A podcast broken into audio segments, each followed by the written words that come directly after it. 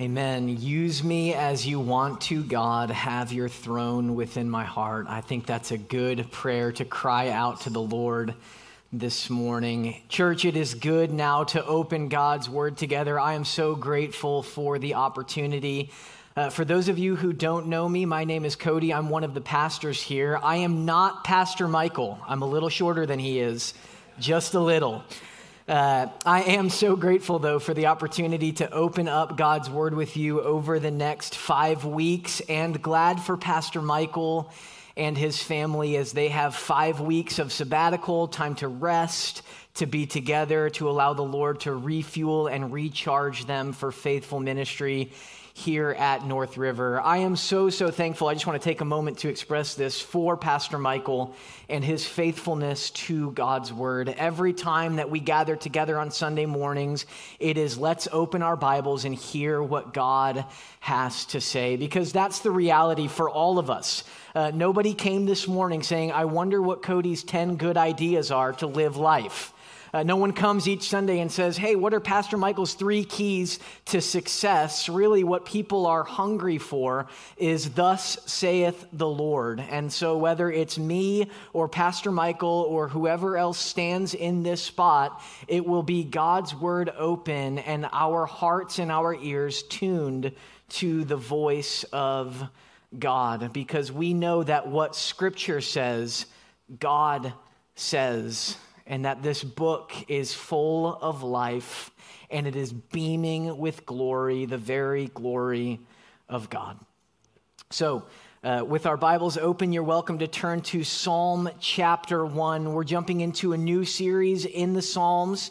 Psalm chapter 1, the book of Psalms is right in the middle of your Bibles. You can use your table of contents to get there if you need to, though there are 150 of them, so you'll probably land somewhere in the Psalms if you open up to the middle. Uh, as we begin, I wanted to begin with a little known fact about me. When I was younger, I took pottery classes. Uh, I would go after school to uh, this little building and down into the basement. And as I walked down there, it was a, a, cement floor with four pottery wheels on it, with bags of clay and the kiln room in the back. And I really enjoyed it. Uh, I loved putting on my smock grabbing an almost dripping ball of clay and sitting down at the wheel. Now, I know you came this morning wondering how to do pottery, so let me tell you a little bit about it, okay? A uh, few things are very, very important when it comes to pottery the amount of clay, the amount of water used, the speed of the wheel, the amount of pressure that you apply, and then the heat of the kiln.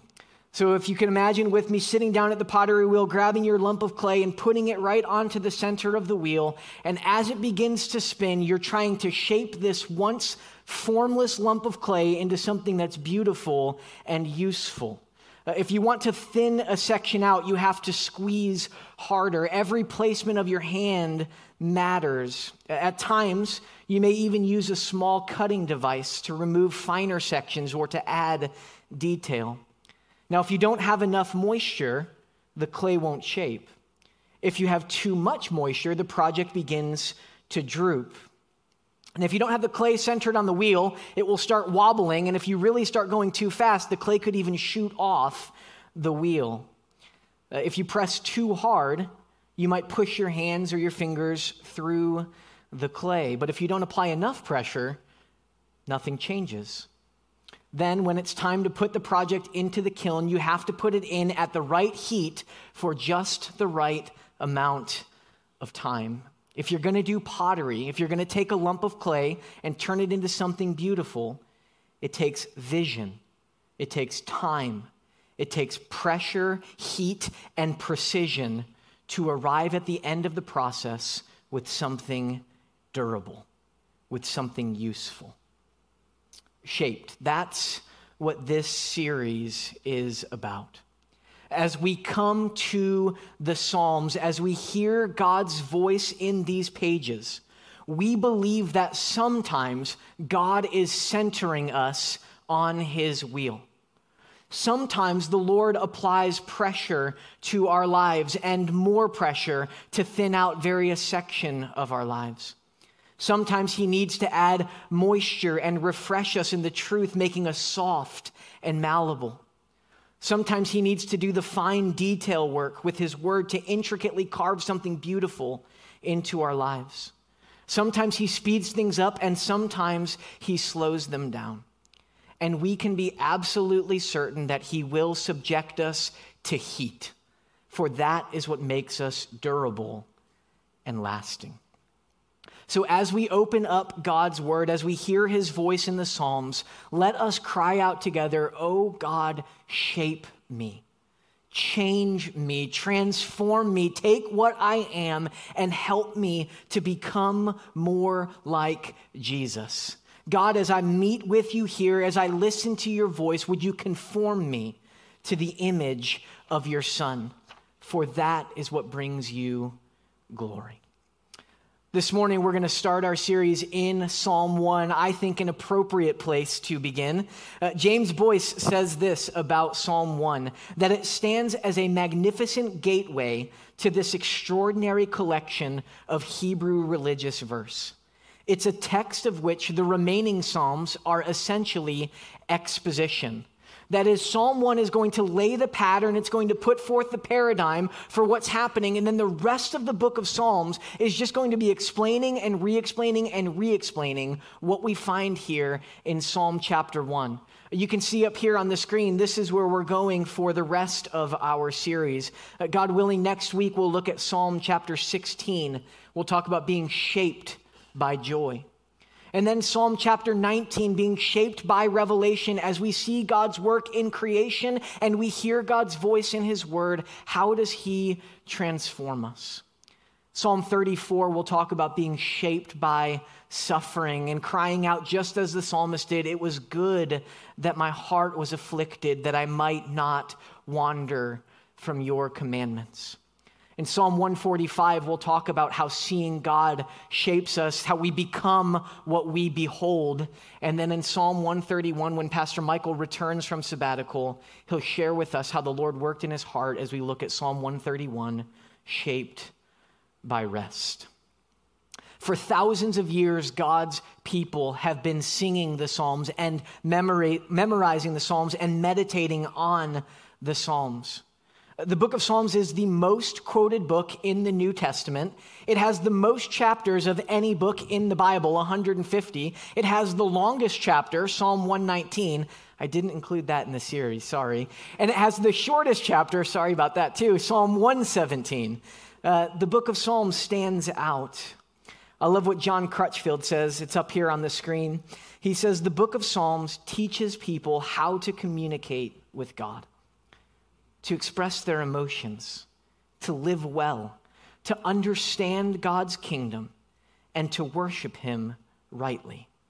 All in a world where evil still lingers and where Yahweh's universal reign is not yet fully manifest on earth as it is in heaven. Psalm chapter 1, verse 1. Blessed.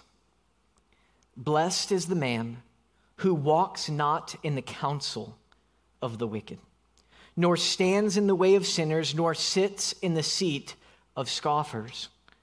But his delight is in the law of the Lord. And on his law he meditates day and night. He is like a tree planted by streams of water that yields its fruit in its season, and its leaf does not wither. In all that he does, he prospers. The wicked are not so, but are like chaff that the wind drives away. Therefore, the wicked will not stand in the judgment, nor sinners in the congregation of the righteous. For the Lord knows the way of the righteous, but the way of the wicked will perish. And so, Father, we ask that you would help us now as we tune our ear to your voice. Speak to us by the power of your Spirit through your word. God, captivate us by the glory that we see here in this text. Help us to know you, love you, trust you, and enjoy you more as we hear your voice in Christ's name. Amen. As we step into Psalm 1, we're immediately confronted with two paths, two pictures, and two destinations.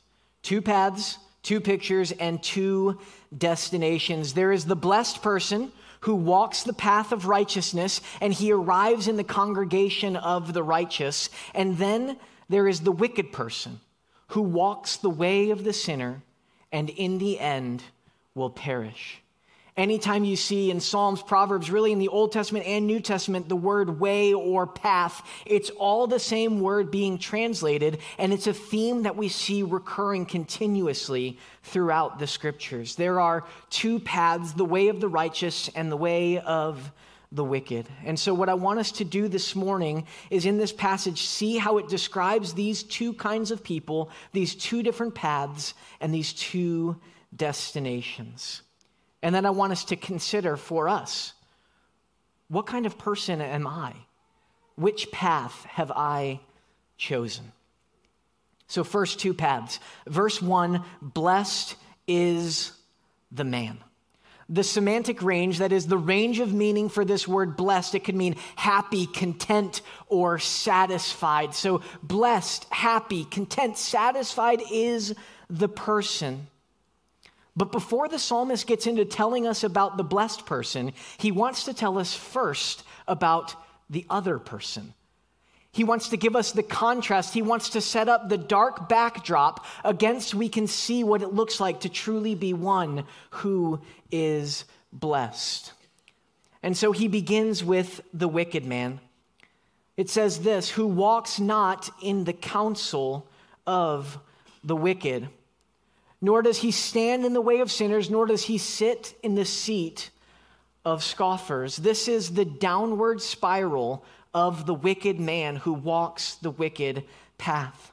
There is a settling into life that is decidedly against God. So, if you could just picture a person walking down a path, and as they're walking down this path, they're beginning to think a different way and live a different way. The longer he walks, the more comfortable he becomes. The longer she follows the path, the more settled she becomes in her disposition. There's a progression, or rather a digression, that is being depicted here. The individual begins by walking, perhaps timidly and slowly, considering every step. Then, over time, this individual picks up pace and becomes more carefree about continuing to walk down this path. Then this person begins to stand, to settle in, to linger. And eventually, there is full, outright commitment to this path. No longer exercising caution, no longer considering turning back, no longer in motion, but completely settled, fully committed, fixed in this way of living. He walks, he stands he sits. There's a downward spiral, a digression, and this is how the plague of sin envelops the entirety of the individual. It begins in the life of the mind and it is insidious, proceeding in a gradual, subtle way with harmful effect. This individual begins by walking in the counsel of the wicked. He's listening to all the ways of the world. Perhaps it's the idea of just follow your heart. This is the counsel of the wicked, and perhaps the counsel that you've heard in the world around us. If it's something that you want and you really want it, then who is someone else to tell you that it's wrong? After all, it's your heart, it's your desires. You should be able to pursue after whatever it is that your heart desires. It would not just be wrong for someone to tell you not to do it, it would be wrong for someone not to affirm you in desiring to have that. Just follow your heart. Or maybe the counsel of the wicked is live and let live. It's a peace at all kinds, uh, a peace at all costs kind of mentality. So long as whatever decisions you're making and whatever it is that you're doing don't encroach upon my life, don't have a negative impact on me, then you do your thing over there I'll do my thing over here. You don't bother me, I won't bother you. And it keeps us from loving confrontation. Or maybe the counsel of the wicked says, well, it's not that bad. I mean, really, look at the lives of other people around you. You're not like he is. You're not like she is. Don't feel so bad about that. Give yourself a break. It's really not that big of a deal. Maybe the counsel of the wicked is instant gratification. Why wait when you can have it now? Don't do it the right way. That's harder, it takes longer, and it might not be as good in the end. Instead, take the easy way. Don't wait for it patiently, seize it now. It's just as Paul exhorts in 1 Corinthians 15 33 do not be deceived. Bad company corrupts good character. Question, brother or sister what company are you keeping? Who are you surrounding yourself with? What are you filling your head and your heart with? What are you consuming? What do you listen to? What do you watch? What do you pursue after? What do you spend your time thinking about? Are you drinking too often from the fountain of the world?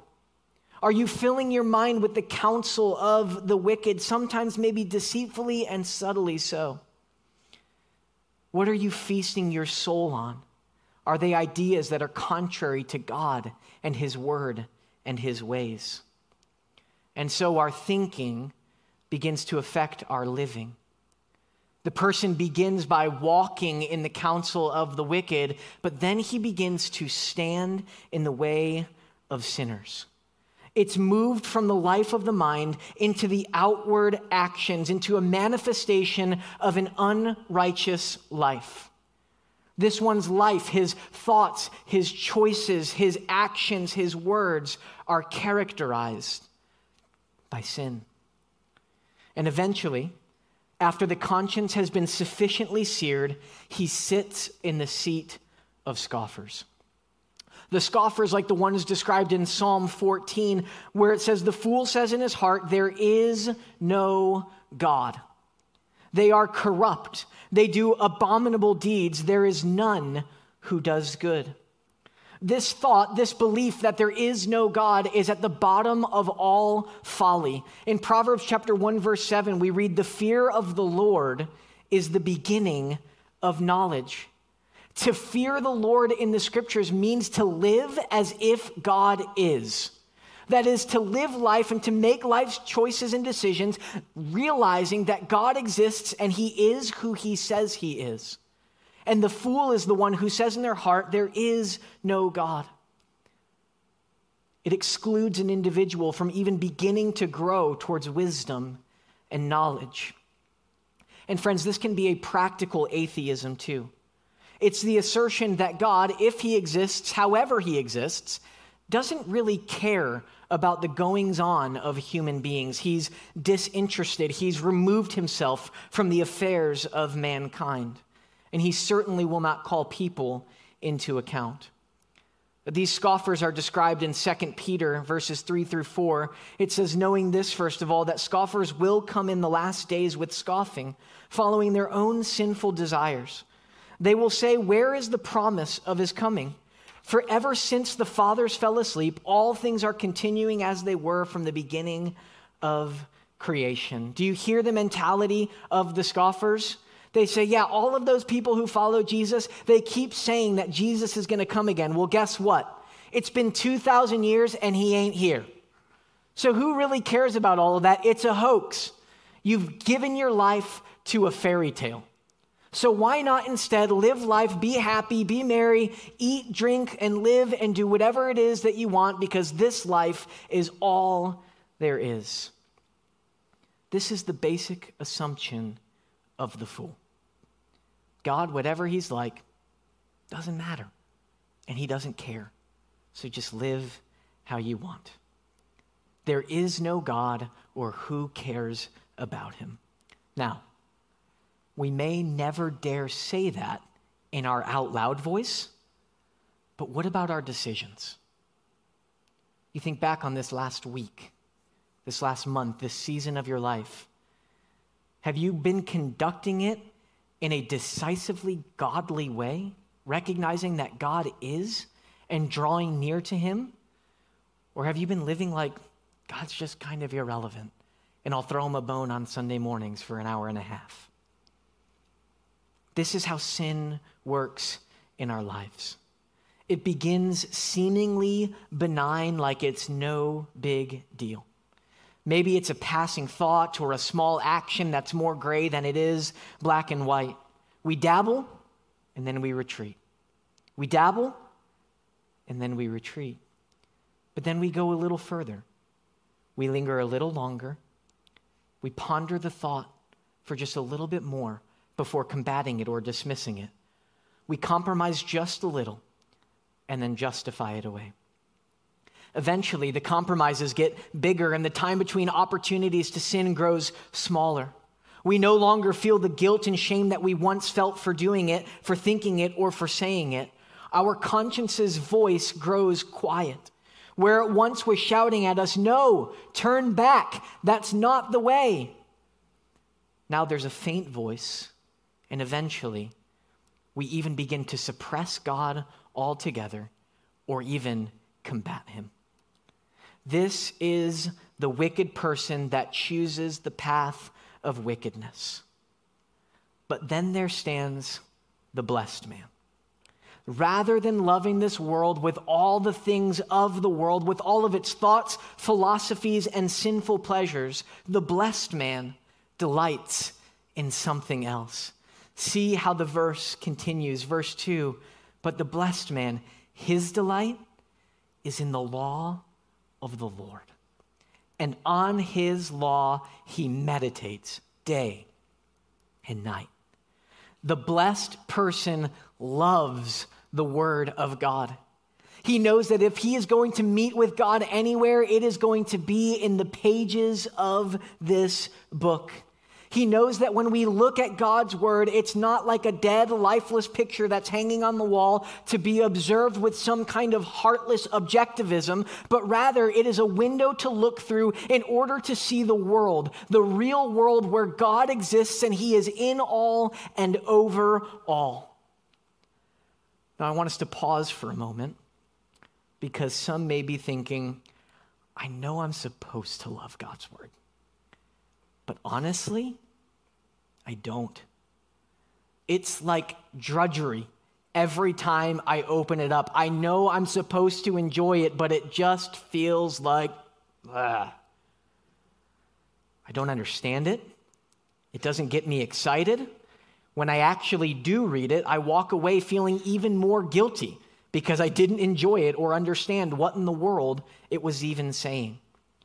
Brothers and sisters, there is a constant battle between our flesh and the spirit, and the flesh wants nothing to do with God's word. It doesn't want to do the hard work to get after the treasure that can be found in God's word. And our lives are so built around convenience and ease and microwave spirituality, where give it to me in 30 seconds, and if I don't have it and I don't feel something, then I'm out. I've heard it said that if you want to rake, that's easy, but all you get are leaves. But if you're willing to dig, you might find treasure. It's harder work, but there's something beautiful to be found. Let me just say, you are not alone if you wrestle with enjoying your time in God's Word. The reality is, that's the starting place for all of us, and it's the place that each one of us find ourselves in throughout life. It's like any good thing in life, it begins with discipline. But eventually, discipline gives way to desire, and desire gives way to delight. Uh, think about running. I hate running. Last year, Pastor Michael had the goal of running 500 miles. I said, good for you, right? Uh, I do not like running at all. I remember before uh, soccer season, we would have our soccer conditioning here in Florida. It was in the fall, which meant that conditioning happened in August. An awesome time to go running, especially after two months of doing whatever teenagers do all summer, right? So you get up and you go running, and it's drudgery, but after a little while, it's like, hey, this is actually feeling pretty good. And then it's like, hey, I, I actually want to get up and do this. Uh, it's the same thing with anything good that we do in our lives. Uh, my wife, Katie, she loves running. And at first, there was some discipline involved, but then it became desire. I want to go running. Please, can I go running? And then eventually, desire becomes delight where it's like, I have to go running today. Oh, please let me go running. If I do nothing else, that's the one thing I have to do today. Hear me, friends, that can happen with the Word of God. Anything that you give yourself to begins with discipline, and you're not very good at it at first, but then it becomes desire and eventually delight. The blessed man, the blessed woman delights in God's Word. This person believes 1 John 5 3, for this is the love of God, that we keep his commandments, and hear this part, and his commandments are not burdensome. God is not a cosmic killjoy trying to restrain you from actually enjoying the good things in life. That's the same lie that the serpent whispered to Adam and Eve in the garden. God doesn't love you and he's keeping something good from you. That is not our God. His commandments are not burdensome. They're issued from a loving father who wants what's best for his children. We ask our kids all the time. We say, hey, why do we have rules, Asher and Everly? And they're supposed to say, they don't always, but they're supposed to say, because they keep us safe and they show us how life works best. That's why God gives us rules.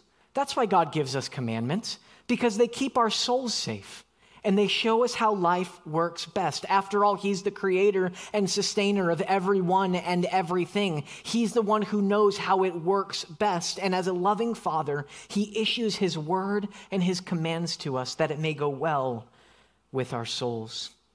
We'll see later in Psalm chapter 19 the blessed person, he knows that God's word is what revives the soul. It's what makes wise the simple. It's what rejoices the heart. It's what enlightens the eyes. More to be desired are God's words than gold, even much fine gold. Sweeter also than honey and drippings of the honeycomb. Moreover, by them is your servant warned, and in keeping them there is great reward.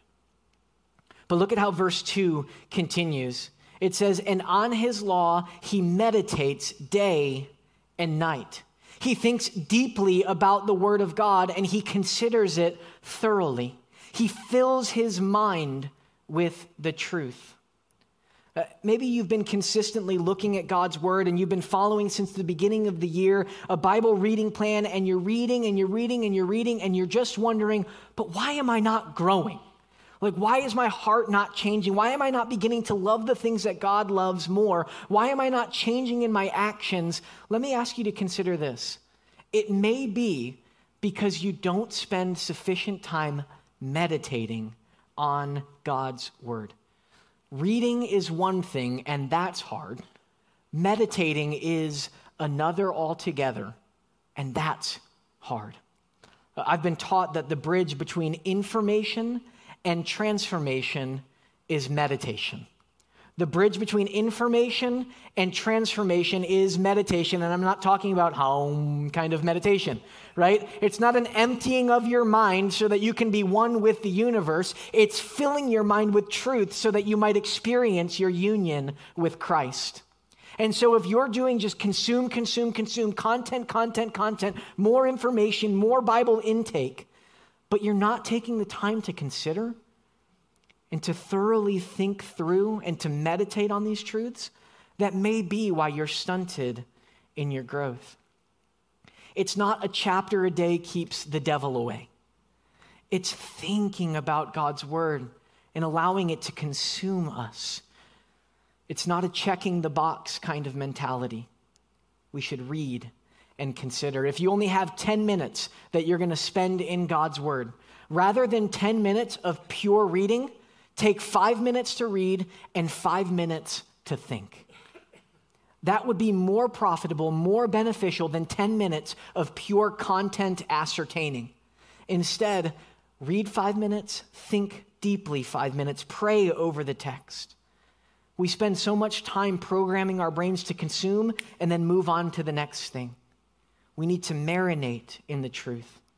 Let it spin on the wheel, so to speak, and in turn shape us. On his law, he meditates day and night. Later in the Psalms, in Psalm 119, the psalmist will ask this How can a young man keep his, don't miss this, his way, his path pure by guarding it according to your word? I have hidden your word in my heart that I might not sin against you. We don't memorize scripture just to get an Awana buck, although Awana bucks are awesome, right? We memorize scripture that, so that we can hide it in our hearts, so that we can have an arsenal of truth to consider when things come up in life, and we can think God's thoughts after Him, and we can love and value the things that God loves and values. We fill our minds with truth, we meditate on truth, we memorize truth, so that we can keep our way pure and not sin against the Lord. Not so that He'll love us more, but so that we'll love Him more. And the nearer we are to Him, the more satisfied we'll be. We become what we behold. Well, that's Psalm 1, 1 through 2, in 31 minutes and 15 seconds. Uh, I wanted to spend the most of our time here developing this principle of the paths because this is a concept that is seen all throughout the Psalms and the rest of Scripture. It's not a coincidence that as soon as we turn to the opening pages of the New Testament, and after 400 years of silence, the very first word in Matthew that's attributed to Jesus is what? Blessed.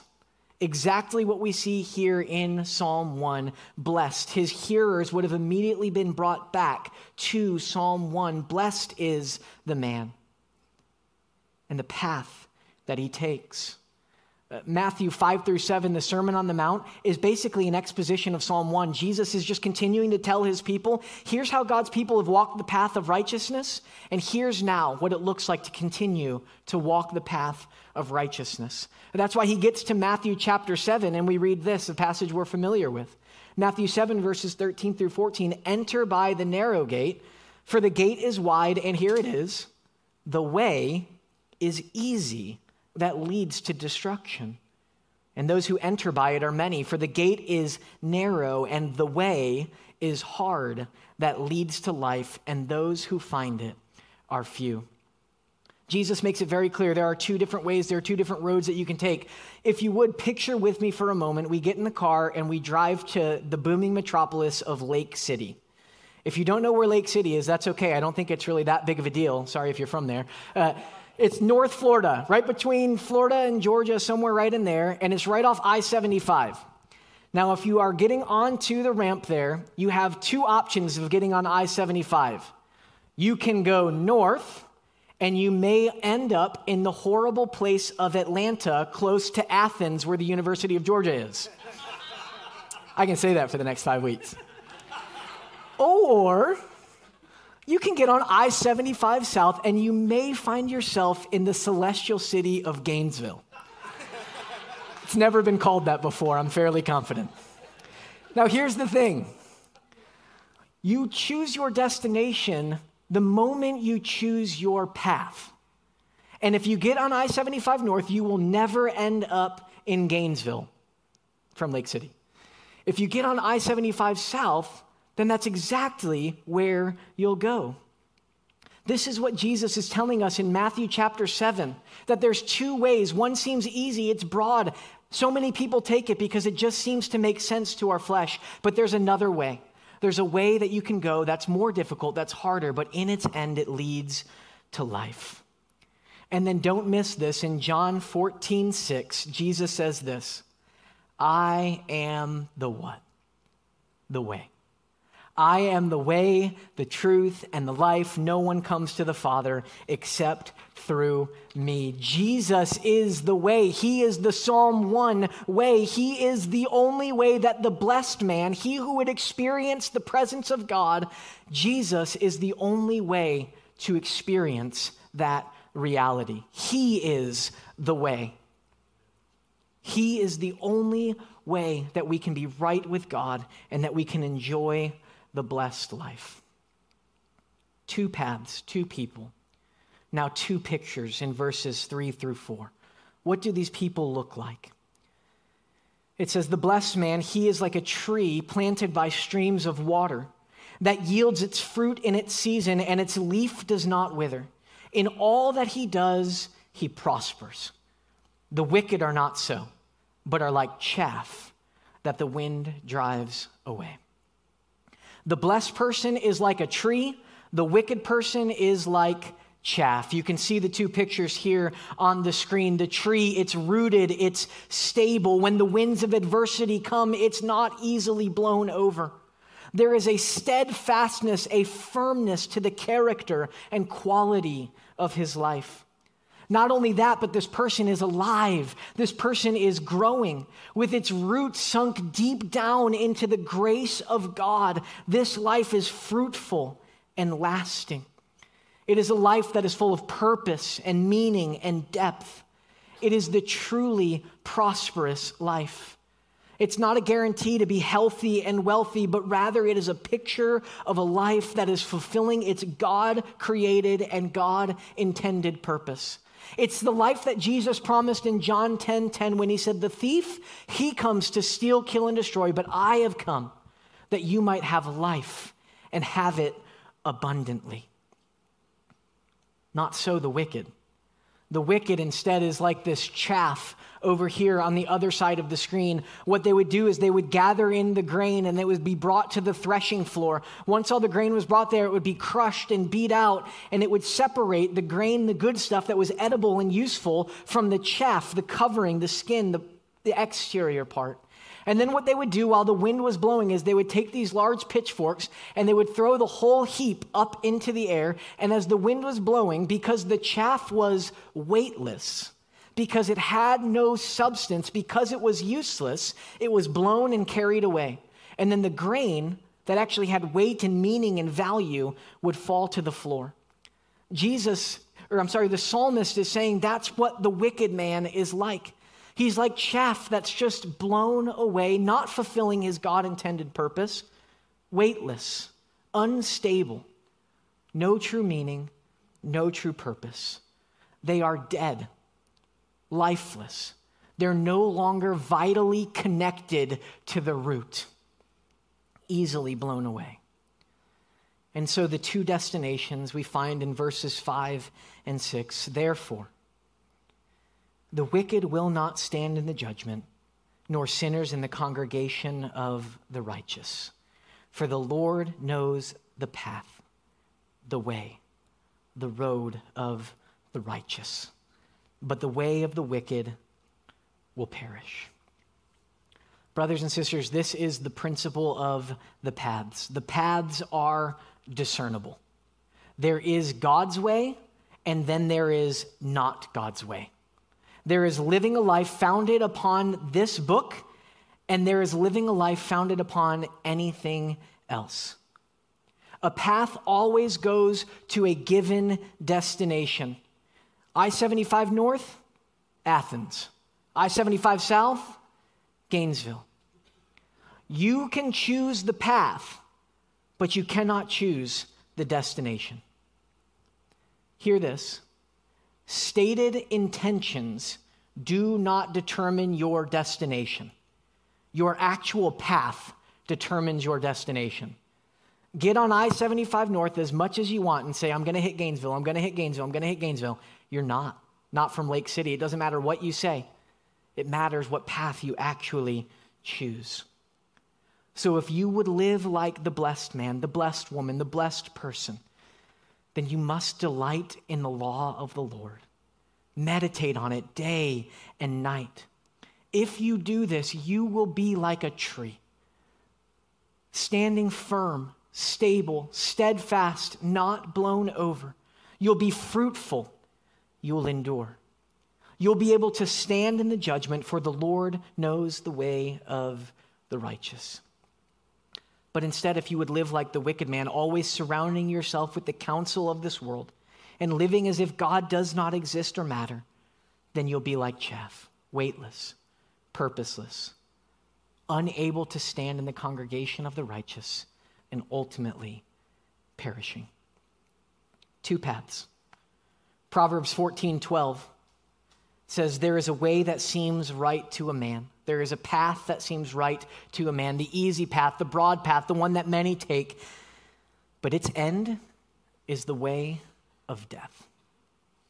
Or what we'll see next Sunday in Psalm 16, verse 11, my favorite verse in the whole Bible.